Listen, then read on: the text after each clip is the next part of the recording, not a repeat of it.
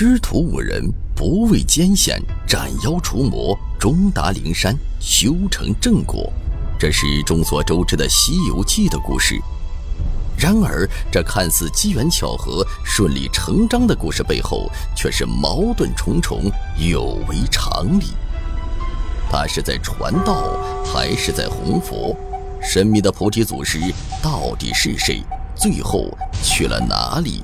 孙悟空上天庭，为什么非要走南天门？齐大圣、青牛精、黄眉怪、红孩儿、金鱼精、菩萨、神仙们，到底藏着什么不为人知的秘密？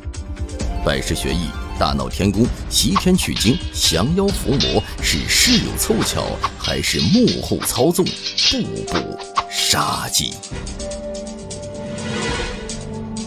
欢迎收听由喜马拉雅出品的文学作品《西游记的秘密》，作者志宁。演播：东方不白，女生沧海乔木。第五十章：龙王的秘密。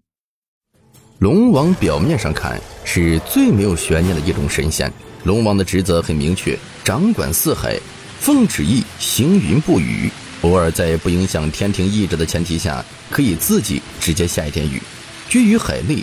龙宫中宝物聚集，《西游记》中的龙级别不高，似乎都是很弱的角色。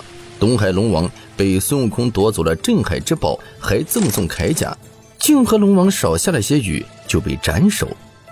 除了四海龙王以外，另外几个跟龙族直接密切相关的角色是小白龙、万圣老龙、万圣公主、驼龙、景龙王。小白龙是西海龙王的后代。龙生九子各有不同，书中曾经描写到，那马跳将起来，口吐人言，厉声高叫道：“试听结束，欢迎至官方版订阅收听。”